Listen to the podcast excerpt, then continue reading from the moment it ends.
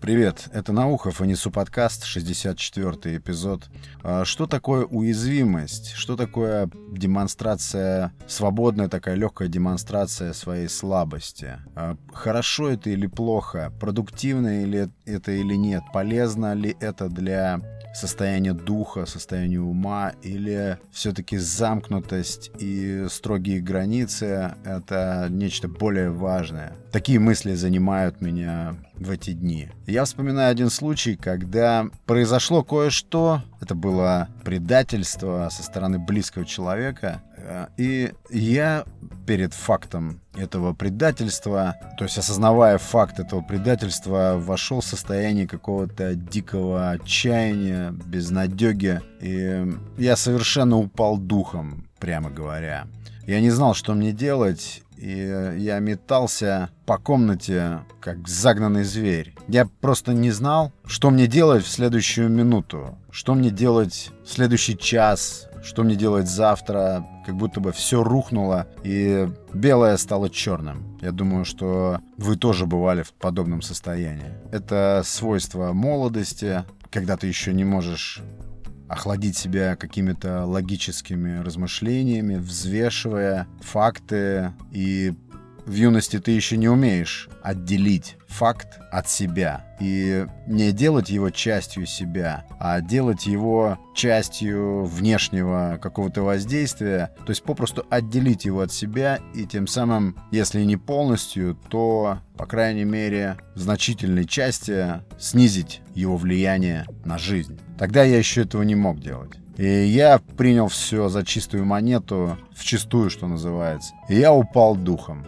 Я не знал, что мне делать. И у меня возникла мысль поделиться этим. Я стал перебирать в уме людей, с кем бы я мог разделить а, эту ситуацию, с кем бы я мог переговорить и открыться. Почему-то в тот момент не стоял вопрос, открыться или не открыться, стоит это делать или не стоит. Я твердо решил, что я это сделаю. И я позвонил одному из своих, не могу сказать, друзей. Друг для меня слишком глубокое, слишком слишком серьезное понятие. Наверное, это был хороший приятель. То есть э, просто люди, с которыми мы проводим вместе дни. Проводили вместе дни в тот период. И выяснилось, что он как раз находится в компании с еще одним моим другом, которому я, в принципе, доверяю. И, повторюсь, отчаяние мое было таким, что я не подвергал происходящее никакому анализу. Мне срочно нужно было кому-то рассказать, что со мной произошло. И чтобы этот кто-то э, ответил мне пониманием, каким-то сочувствием и просто взглядом или хлопнул по плечу или по коленке или что-то из этого. Какое-то простое действие, которое обычно требуется человеку, находящемуся в отчаянии. И я по телефону сказал ему, что я мчу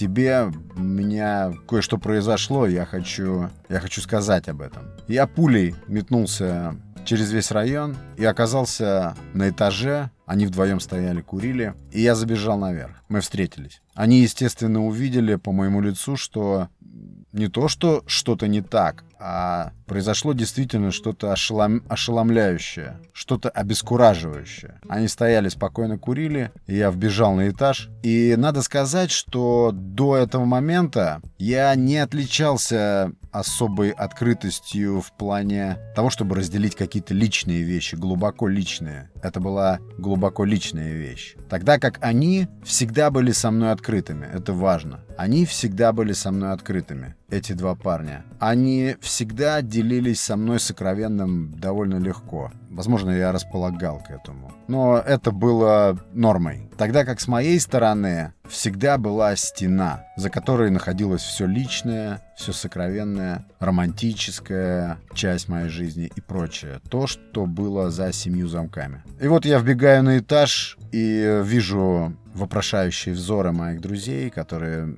я уже сразу увидел, что они испытывают жажду. Жажду увидеть меня уязвленным. Я нисколько в этом не сомневаюсь. Это совершенный факт. Это хорошие люди.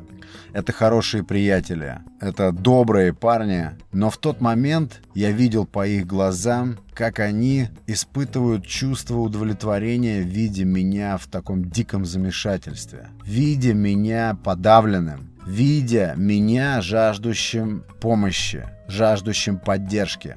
Я этого момента не забуду никогда. И я прочитал этот момент абсолютно точно. Но я не смог остановиться, и я выдал. Я выдал ту новость, рассказал буквально в двух предложениях о том происшествии, которое со мной приключилось. Они видели мою боль. И я понял, что я резко как-то вдруг обмяк. Я не испытал никакого облегчения от того, что я поделился с этими людьми. Других каких-то альтернативных вариантов у меня не было, кроме как с ними поделиться этим было не с кем. Не так широк был круг моих друзей в то время, где я мог рассказать то, что у меня на душе. И я не то, что не получил какой-то поддержки от того, что я поделился со своими хорошими приятелями тем, что со мной произошло, тем, что уничтожило, деморализовало меня на тот момент. Я не то, что не ощутил поддержки, я, видя их реакции,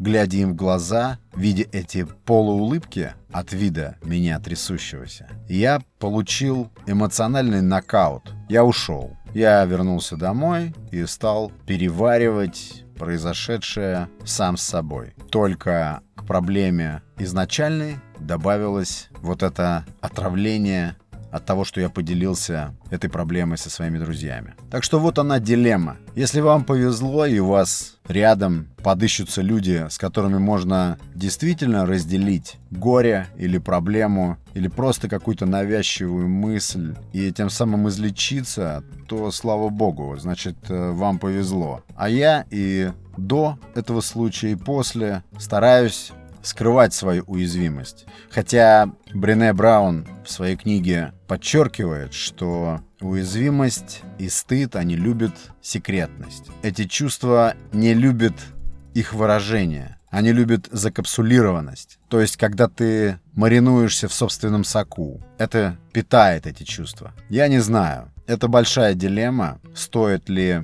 вот так спокойно демонстрировать свою уязвимость и открываться людям, или брать паузу, обрабатывать проблему самостоятельно в своем мышлении, работать над тем, чтобы эта проблема снизила максимально свое влияние на нас, и затем уже решать ее, освобождаясь от предмета нашего беспокойства. Это большой вопрос. Я думаю, здесь вопрос везения. Если вы являетесь человеком достойным того, чтобы иметь в своем кругу людей, способных разделить с вами вашу проблему, то это великолепно. Если нет, то отчаяние или подавленность от проблемы могут просто удвоиться от того, что вы ее с кем-то, эту проблему с кем-то разделите. Это был 64-й эпизод Несу подкаст. Подписывайтесь, подпитывайтесь. Пока.